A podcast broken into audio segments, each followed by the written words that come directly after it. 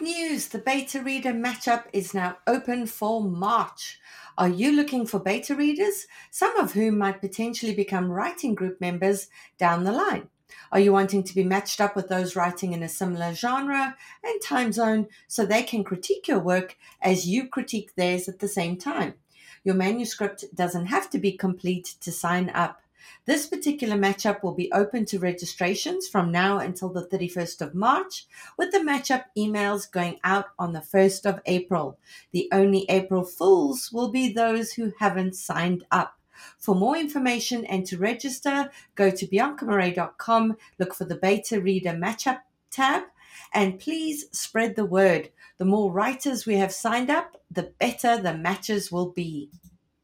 Hello, listeners. This is your co host, Cece, and I'm so excited to tell you about my upcoming webinar, Writing Tension. Join me on Thursday, April 11th at 8 p.m. Eastern Time via Zoom to learn all about creating tension, conflict, and stakes in a story. This is a super popular writing webinar I offer, and it's filled with expert breakdowns, practical tips, formulas for cracking these elements, and real examples from novels that will help you dial up the tension in your story in actionable ways. And this year, I'm doing something extra.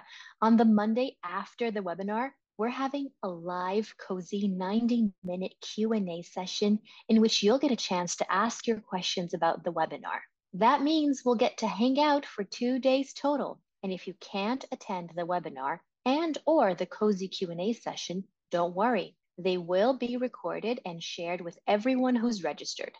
There are limited spots for this webinar in this new format, so if you're interested, check out the link on my Instagram page and sign up. The handle is at CC Agent. That's at C E C E L Y R A Agent. I hope to see you there.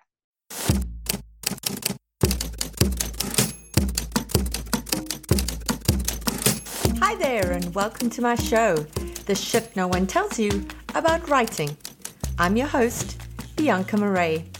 Today's guest is a story coach and the author of Wired for Story the writer's guide to using brain science to hook readers from the very first sentence, as well as the book Story Genius How to Use Brain Science to Go Beyond Outlining and Write a Riveting Novel Before You Waste Three Years Writing 327 Pages That Go Nowhere, both published by 10 Speed Press. She's worked in publishing at W.W. Norton and as an agent at the Angela Rinaldi Literary Agency and as a producer on shows for Showtime and Court TV, and as a story consultant for Warner Brothers and the William Morris Agency. Since 2006, she's been an instructor in the UCLA Extension Writers Program, and she's on the faculty of the School of Visual Arts MFA program in visual narrative in New York City. It's my pleasure to welcome Lisa Cron. Thank you for having me. There's nothing I love more than talking about story. This season's podcast has relied very heavily on discussions surrounding the business side of writing. We've looked at marketing your work, we've looked at pitching to agents, we've looked at pitching to editors, etc., etc. And today I really want to focus on the craft of writing. And who better to speak to than you, Lisa? So let's dive in. Why don't you tell us what the single biggest mistake is that writers make? The biggest mistake that writers make is that they think that the story is about the plot and they think that if they come up with a plot, if they come up with something really rip roaring that is objectively, or seems to them anyway, objectively dramatic, and then they start writing and they write really beautiful, lovely, luscious sentences, they will have a story. And that is 100% not how it works. I think that is why they say that out of 100 people who sit down to write a first draft, that's 100 people just to write a first draft. Only three people will make it to the end of just that first draft. And then of those people, now imagine you finish the first draft and then fully you know that now you go back and you're going to do some rewriting and you're going to really get it ready to go. So of the people who then go back, do some rewriting and decide, you know what, I'm gonna I'm gonna take this out into the world. I'm gonna I'm gonna query an agent the number out there is uh, what they say is is that agents reject 96% of the manuscripts that are submitted. I personally believe, having been having been an agent and having read manuscripts for more decades than I want to admit to being alive, and I was talking to my own agent about that, I think that number is low. I would put it at more like 98%. And that means now that of those three people who finished, well, let's imagine that two are going to get to the place, you know, where they're finally going to send it out to somebody. And that means that of those of those two people, it's like 98% of them are going to get rejected, which means like what's left? An arm maybe is going to get, you know, get accepted. And if you think, okay, well, forget it, I'm not going to go the traditional route because, you know, agents and editors are meanies and, you know, they don't know anything and I'm just going to get it out there and I'm going to self-publish it. And the truth is most self-published books sell at most 100, 150 copies. And let's face it, most of those are to family and friends who say they read it and loved it, but you never really know. The thing is, writing's hard. It's re- it is hard. It's a hard thing to do, and anyone who tells you it's easy is trying to sell you something. It is not an easy thing to do. Writers write because they have to. They don't write because I've got to get words on a page. They write because they have something to tell. They have a point they want to make. They have something they want to take out into the world. And that is really what keeps them going. But figuring out what that is and what that point is and what that story is and creating it before you long before you get to page one is the thing that then creates those manuscripts that people really do want to, to read. I agree most with that. What's that Dorothy Parker quip? I hate writing. I love having written. Let's discuss the difference between plotting and pantsing because this is the discussion that most writers have as to which category they fall into. And you pretty much saying that neither method actually works. So so what is plotting, what is pantsing, and, and why don't they work? Thank you for asking me this question. I've spoken at writers' conferences where you're, you know, you're filling out your little badge in the beginning and it'll and they'll ask you to put on your badge, are you a pantser or are you a plotter? You know, as if those are the only two things you can be. And I say a pox on both your houses. So a pantser, it's literally writing by the seat of your pants, which means, you know, you get some idea, you think you know kind of what you want and then you just sit down and you just start letting it come out. You just start writing you see where it takes you you unleash your creativity as they say and then somehow you know the assumption is is you know by magic a story is going to appear. That's what pantsing is. Plotting is where you, again, in the beginning, you know, pretty much kind of decide. You've got some notion of what you want to have happen, of what that story might be. And then you sit down and you create a plot. You might have heard that plot points, you know, all that sort of stuff. And that's just plotting out the events in your story. So hopefully you have what you assume is going to be uh, an external cause and effect trajectory, a pox on both your houses because neither one works. I mean, here's the thing. If I could just give you a tiny bit before I tell you why neither one works, and this will help it make more sense, which is all stories begin in medias res, which means in the middle of the thing, which means page one of your novel is actually the first page of the second half of your story. If you're thinking, well, the second half of what? It means you have no story. Stories begin long before page one because stories are about how somebody walks onto the page, has an agenda from long before the story started. They have that very story specific agenda before they have any idea the dark and stormy night you're about to toss them into. And then when they go forward dealing with whatever problem they're going to meet right there on page one, it didn't come out of the blue because let's face it, problems almost never come out of the blue, even, you know, when they completely feel like they did most problems hit critical mass at the point where we absolutely have to deal with them. And they tend to be, you know, the unintended consequences of all of the decisions or, or a particular decisions we've made. So a story is about how that external thing is now going to force your protagonist to go after something they want and have wanted since long before the story started, probably since early childhood.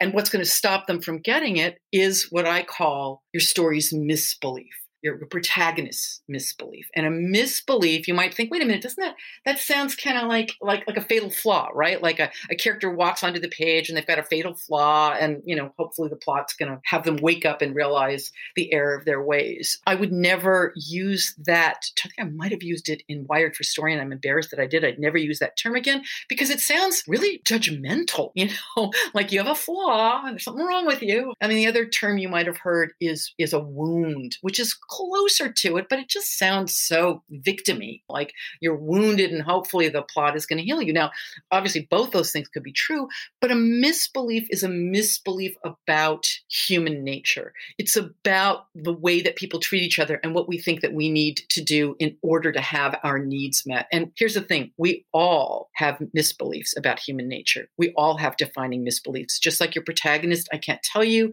how many writers I've worked with who've said, I was looking for my protagonist misbelief and I found my own because we've all got them. So misbelief comes in early in life. It's something on the level of you know, the nicer somebody is to you, the more they're actually trying to get in and manipulate you and use you. So that would be a misbelief. And it's something, the reason it comes in early in life, you may have heard of what's called Maslow's triangle or it's pyramid of needs, right? Abraham Maslow was an American psychologist. And he said, okay, we as humans have this pyramid of needs. The top of the pyramid, the thing we need, you know, the, the highest need is connection and sense of purpose. But at the bottom of that pyramid, the first thing we need is food, water, shelter. And that's simply not true because there's something that we need before that. And that is we need someone who cares enough about us to give us those things because as a baby or a child, you can't get them on your own, like not at all. So as children, we are wired to try to figure out how the world works. And again, I don't mean this in the completely transactional way it sounds, you know, like what do I need to do to get my needs met? But that's what we're looking for so that when our family treats us in a particular way. We don't think, well, my family and my parents are like this, but other people are different out there. We think this is the way people are. This is what the world is like. So a family that would inculcate a notion of, you know, the nicer someone is to you, the more they're trying to use and abuse you. We don't think, wow, you know, other people are different. We go, wow, that's a truth. That's an adaptive truth because in that family, you probably, you know, really needed to be careful because the closer they got, the more they really were going to try to ask you to do something that was definitely going to go against your self interest. So that we feel that's a truth that we've learned and we're lucky to learn it early because it's going to, you know, help us navigate the world. Now, you can imagine if that was your misbelief, and I'm saying this in general because misbeliefs end up being much deeper and stickier. And, you know, and by the time you get to where the story starts, it's been absorbed really into how the character sees everything. But to talk about it again in general right now, if you have that misbelief, the nicer someone is, the more they're trying to use and abuse me, you can imagine that comes into your life and you really embrace that at the age of nine. You're going to be misreading people all the time your teachers, your, your friends, when you start getting old enough to have romantic relationships, and you're probably going to pick up supporting misbeliefs. Now, let's imagine that what you want is connection, is somebody who really gets you. Now, you can see how that misbelief which you think is protecting you, is actually keeping you from getting what you want. And it is now ricocheted through your life, causing you to make story specific decisions because you never want to take a character and do just a general birth to when the story starts bio, which is as worthless as knowing nothing. You want to trace the specific misbelief that your story is going to take on because the goal of the plot is going to be to disabuse your, your protagonist of that misbelief. But it is now ricocheted through your protagonist's life, causing them to make the decisions that probably land them there on page one. And then the job of the plot is to force them to go after that thing they've always wanted in whatever way it's going to manifest. But in order to do it, scene by scene by scene by scene, a scene simply being a unit of story, you probably have also heard of those methods of like the index card method, you know, write down everything's going to happen and move the index cards around. If you can move index cards around, you don't have a story. Full stop, because stories are cause and effect.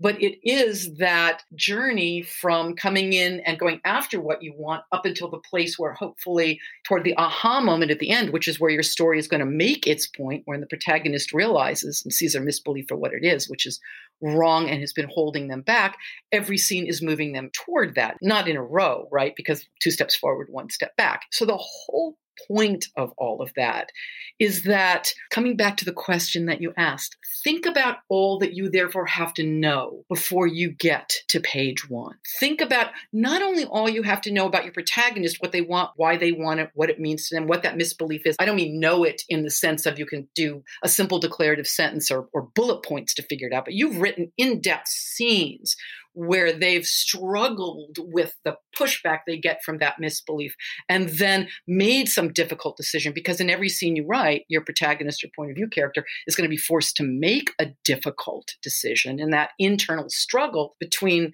the desire and that misbelief is what gives meaning to what you're writing. That's what gives electricity to the plot. Without that again we're about to get to why those other methods don't work. The plot is just a bunch of things that happen. It is that internal struggle that we are hardwired to come for in every single story we read. And the meaning of what's happening up there in the plot is going to come from one place and one place only. And that is how it is affecting your protagonist internally as they're struggling with what the hell to do in each and every scene. It's what I call your novel's third rail. It's where the electricity and meaning comes from. Without that, you have a novel that's either been pantsed or plotted because if you don't do this work first, you end up with a novel that truly is nothing but a bunch of things that happen because the narrative through line, and you might have heard that, like, what's the narrative through line of your novel? And writers think it's the plot. And that could not be less true. Your narrative through line is the evolving internal meaning that your protagonist is reading into what's happening as they head toward that aha moment toward the end. That's what stories are actually about. And again, that is what we're wired for. In fact, I just finished a new book that is actually for the, the world as opposed to just the writing world is coming out in March. And so I was diving even more deeply into the neuroscience of it. And I came across a really interesting study that was done by a guy named Stephen Brown, a neuroscientist named Stephen Brown at McMaster University. And he wanted to see when we're first pulled into a story, what's grabbing us? What's pulling us in? And he thought, he literally said this in the paper that he wrote and then in the, as it was uh, written about in the, in the popular press, he said he thought it was going to be what Aristotle said, right? Plot first and then characters come second. He said, which of course, I hate to argue with Aristotle, but he was like 100% wrong, which is what he realized. So he you know, wired them up or whatever it is you do to do the functional MRI. And it was just basically, he was reading them headlines, you know, things like surgeon finds scissors in patient or, you know, fisherman saves boy from freezing lake. And he found that the part of the brain that immediately came online instantly was the part that mentalizes meaning it wasn't the part that went externally what's happening? What big dramatic external thing is happening here? It was not that at all. It was who is this happening to? Whose eyes am i seeing it through what do they want? What's their motivation? Why does this matter to them? What are they afraid of? That is where we go immediately. In other words your protagonist's brain is the nerve center it's the command center of your novel a novel being a like it's like a Vulcan mind meld between your reader and your protagonist. So here's the thing think about it. If you're going to write a novel without doing this work, which I really want to say this is not pre writing, it's not research. This is writing. If you do it without that, it's like saying, okay, I'm going to sit down and pants forward a novel about the most important turning point events in somebody's life who I know absolutely nothing about. Not only don't I know what problem they're facing or what brought it on or why it would matter to them, I don't know what they want. I don't know who they are. I don't know what they're afraid of. I, I, might be able to come up with it in a they're afraid of spiders and they really want to find true love, which is generic because who isn't? well, I mean, because a lot of people aren't afraid of spiders. Who doesn't want true love? The story comes from the protagonist pad. So if you just pants forward, you literally get novels that are nothing but a bunch of things that happen. And I can't tell you you know, I have worked, as I said, reading manuscripts for more decades than I want to admit to being alive. And in that time, I can't tell you how many manuscripts I've read where if you asked me, you know, what's it about? I'd say it's about 300 pages. I have no idea. It's just a bunch of things that happen. And the problem with plotting it out is that you end up with a bunch of external events that may or may not matter to the person who you're then going to plunk in like a rat in a maze to see what they do given those events. And the problem is, once they become a real person, chances are what you decided they were going to do in chapter one is very different than what that person then would do in chapter three. But they don't have a choice because if they don't do what you want them to do in chapter three, the plot collapses in on itself. So now, not only don't they make sense as a character, but the plot stops making sense because nobody would actually do that. And then again, things end up collapsing in on themselves. My youngest son starts kindergarten this year. I can't believe it. One of the tricky things, though, about my kids being in French immersion school and me not having French as a language myself is worrying about how we're going to assist with homework as they get bigger. They're young now, but I see it coming. We are very lucky, though, to live in Ottawa, which is a bilingual city of a million people. And we have bilingual friends and francophone friends. So it's going to be really easy for our kids to pick it up at a young age through school and sports activities. But me, on the other hand, growing up where French class wasn't taken too seriously and we goofed off. I am so sorry, Madame Corrigan. We're going to have to make up the difference. And that is where Rosetta Stone comes in as the most trusted language learning program available on desktop or as an app and it truly immerses you in the language you want to learn. Immersion is a proven way to learn a language. Instead of memorizing and drilling vocabulary words, you learn by matching audio from native speakers to visuals, reading stories, participating in dialogues, and other practical language skills to fast track your ability to communicate fluently. There are no English translations in the product. You're getting trained to listen, speak, read, write, and think in your new language. Rosetta Stone users especially love the speech recognition feature. As you practice speaking, Rosetta Stone uses advanced voice recognition technology to match your audio to audio from native speakers and then gives you feedback on how well you're pronouncing words so you can really hone those pronunciations, which we know is key to sounding fluent. It offers 25 languages from Spanish, French, Italian, German, Chinese, Korean, Japanese, even Dutch, Arabic, and Polish this is the best language program to get because they have been the expert for 30 years and used by millions. Thousands of companies and government organizations use Rosetta Stone to support language learning training online. Of all the apps, it is the best at speech recognition technology. So it compares your sound waves to those of native speakers. Rosetta Stone has a patented speech recognition engine called True Accent built into the program. So as you practice speaking, you're going to get your feedback on how well you're pronouncing words, other language apps use speech recognition to detect what you said, but Rosetta Stone tells you how well you said it compared to native speakers. It's like having a personal trainer for your accent. Think about the cost of a one month language course. Think about the cost of a one hour private tutoring session. But with Rosetta Stone, you enjoy a lifetime membership and accessibility on desktop or app. And right now, we have a special offer for you guys that is 50% off that is lifetime access to 25 language courses on Rosetta Stone for 50% off, a complete steal.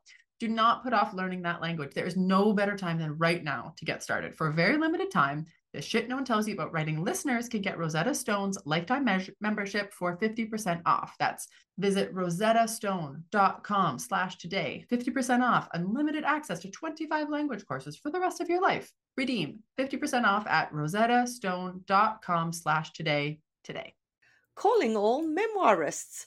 I'm so excited to let you know that I've put together an incredible all about memoir lineup for Saturday, the 11th of May from 10 a.m. to 5 p.m. Eastern Time, in which six amazing speakers guide you through everything you need to know to write a memoir that will sell. You'll get opportunities to ask questions of best selling memoirists while also standing a chance to have your query letter live critiqued during the webinar. To see the awesome lineup and to register, go to biancamarais.com. There's an early bird promotion for the first 50 delegates who sign up. Come and join us and get your memoir groove on. That has always been my problem with plotting because I feel like when you've worked out this whole plot, your characters become puppets. They're like these marionettes that you're manipulating to do this and to do that. And so it's like they have no free will and, and agency.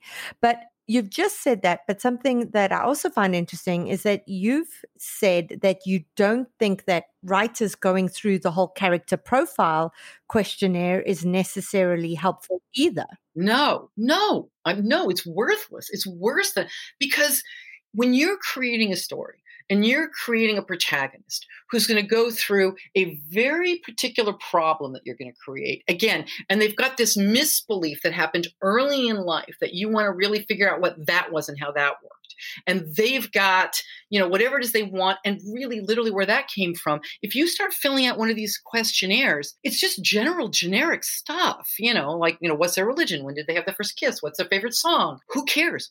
What difference does it make? I think that's why writers get completely lost because it's like it becomes very fuzzy. It's just this person. You create the character in order to tell the story and to go through the internal struggle that you want them to. And the only questions you need to ask or to figure out go exactly toward that bad as knowing nothing. And again, the other problem with doing these big bios is just like when you're plotting, you end up with a whole bunch of what they did and know why. You know, well, they went to this school. Well, they like that song. Well, this is their religion. Okay, what does that have to do with anything? Why does that matter? How is that going to affect what's going to happen? I don't know. Well, they went to, to, to the school and they decided to become a barber. Okay, why? Why would they want to do that? I don't know. It sounded cool. I mean, that's the problem. They end up being what I once heard someone say about Ronald Reagan's deepest thoughts. You know, you wouldn't get your ankles wet if you waded in them. It doesn't get you anything. It's a whole lot of what and know why. And story isn't about the what. Story's about the why. Story isn't about what someone does. Story's about why they did it. That's what we come to story for. And the only way to know that is to dive deep and create characters who are going to have the problems that you want them to be facing once they get onto page one. But the interesting thing, I mean, as Faulkner said, I love this quote. He said, The past isn't dead, it isn't even past. And I'll tell you something. Here's something really interesting. I just finished reading a book by a neuroscientist again for this book that I just finished writing, and it was literally called Your Brain is a Time Machine and you'll find this all over. You know, neuroscience will tell you, and it was the whole uh, the whole subject of this particular book, which is the sole purpose of your brain is to record past memories in order to predict the future. That's what we do as human beings. That is what we do all the time. The things we remember. I'm sure you've all had this experience where you're introduced to someone and you stand there talking, and after two minutes you think, "Oh my god, I can't remember their name." like, hope no one else comes up and I've got to introduce them because you didn't really need to know it. I mean, literally, what happens is when something intense happens and your thinking brain has to really figure out what to do, especially if it's, you know, if, if you're stressed over it, and these days we're stressed about everything,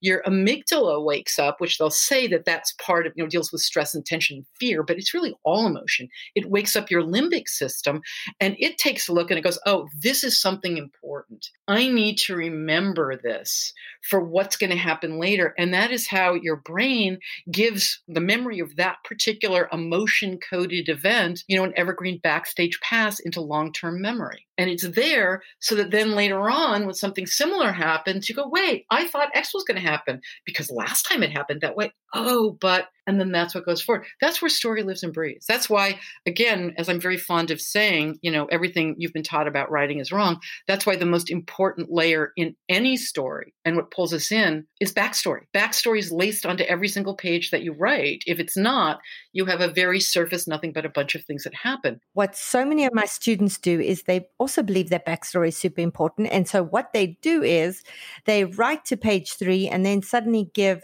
10 pages of backstory. And so they think, okay, backstory is important. And so we're just going to give a chunk of backstory here on page three. So please, can you distinguish between that and, and what you are saying now? Absolutely. The truth is, though, there are times where getting 10 pages of backstory after after page one, I can think of one novel in particular that that that does that. Lots of them do. Lots of them do.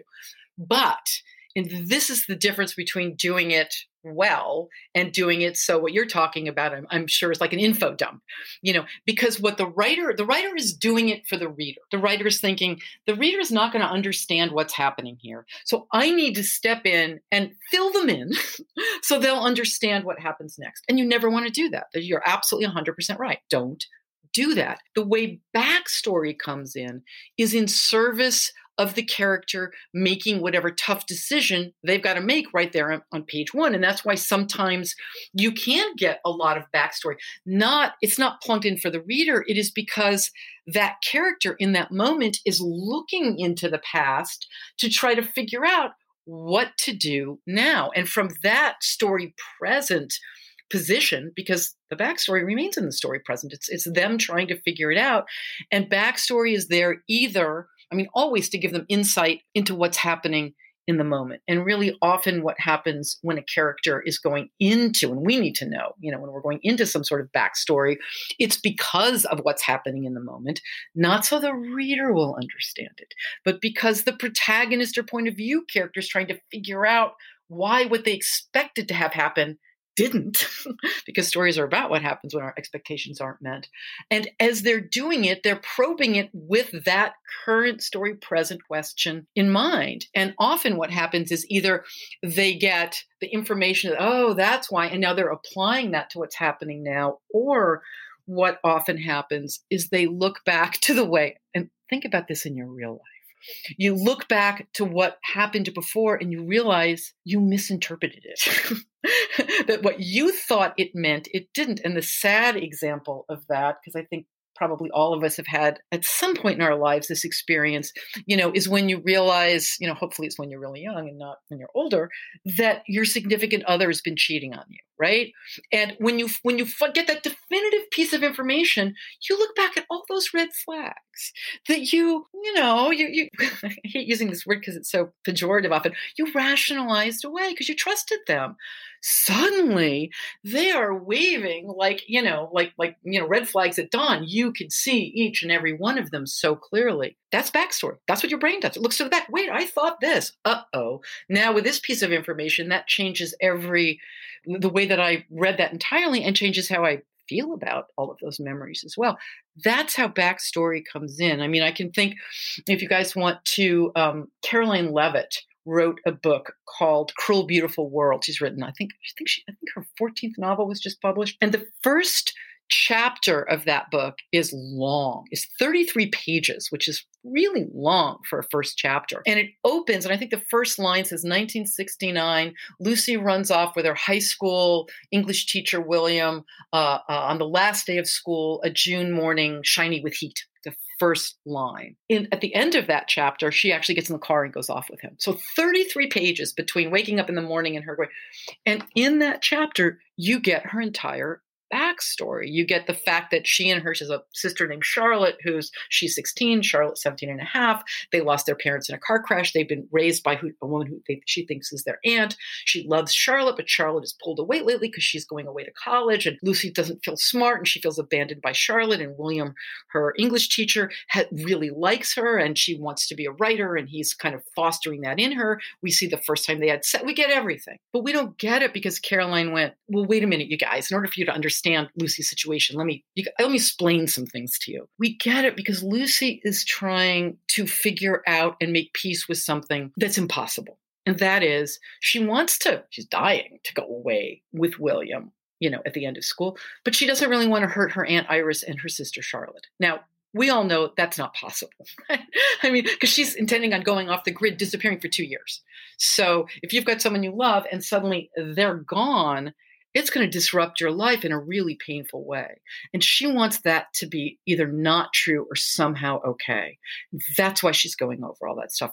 That's why we're getting all that stuff. And it's very clear it's from her point of view. The novel's not written in the first person, it's actually third person, but that's how we get that. For me, from what you're saying, it seems like backstory is the space between words. It's so often the things that are unsaid, you know, in the exposition of a novel, it's in why the character does something and it's there, the tension is there the uh, the way they're behaving is authentic, but it's not something that the writer is putting on the page in, in terms of in terms of words. I really disagree with you. I think that's a big mistake. The words need to be there. They're in the main character or protagonist's head as they make sense of it. It's not in the silence. And that's where we're going to leave off on today's episode with Lisa and I disagreeing on backstory. But we're going to pick up the next episode with this argument continued. And we're going to have another guest, Karen Dionne, the author of the best selling suspense, The Marsh King's Daughter, and the newly published The Wicked Sister, who'll be talking about her take on backstory, which is quite different to Lisa's. And that's it for today's episode episode. If you have any questions about writing or publishing, please email me at theshitaboutwriting at gmail.com and I'll do my best to get them answered for you. I hope you'll join us for next week's show. In the meantime, keep at it. Remember, it just takes one yes. News! The beta reader matchup is now open for March. Are you looking for beta readers, some of whom might potentially become writing group members down the line? Are you wanting to be matched up with those writing in a similar genre and time zone so they can critique your work as you critique theirs at the same time? Your manuscript doesn't have to be complete to sign up. This particular matchup will be open to registrations from now until the 31st of March, with the matchup emails going out on the 1st of April. The only April Fools will be those who haven't signed up. For more information and to register, go to biancamarais.com, look for the beta reader matchup tab, and please spread the word. The more writers we have signed up, the better the matches will be. Hello, listeners. This is your co host, Cece, and I'm so excited to tell you about my upcoming webinar, Writing Tension. Join me on Thursday, April 11th at 8 p.m. Eastern Time via Zoom to learn all about creating tension, conflict, and stakes in a story. This is a super popular writing webinar I offer, and it's filled with expert breakdowns, practical tips, formulas for cracking these elements, and real examples from novels that will help you dial up the tension in your story in actionable ways. And this year, I'm doing something extra. On the Monday after the webinar, we're having a live cozy 90 minute q&a session in which you'll get a chance to ask your questions about the webinar that means we'll get to hang out for two days total and if you can't attend the webinar and or the cozy q&a session don't worry they will be recorded and shared with everyone who's registered there are limited spots for this webinar in this new format so if you're interested check out the link on my instagram page and sign up the handle is at CC Agent. That's at C E C E L Y R A Agent. I hope to see you there.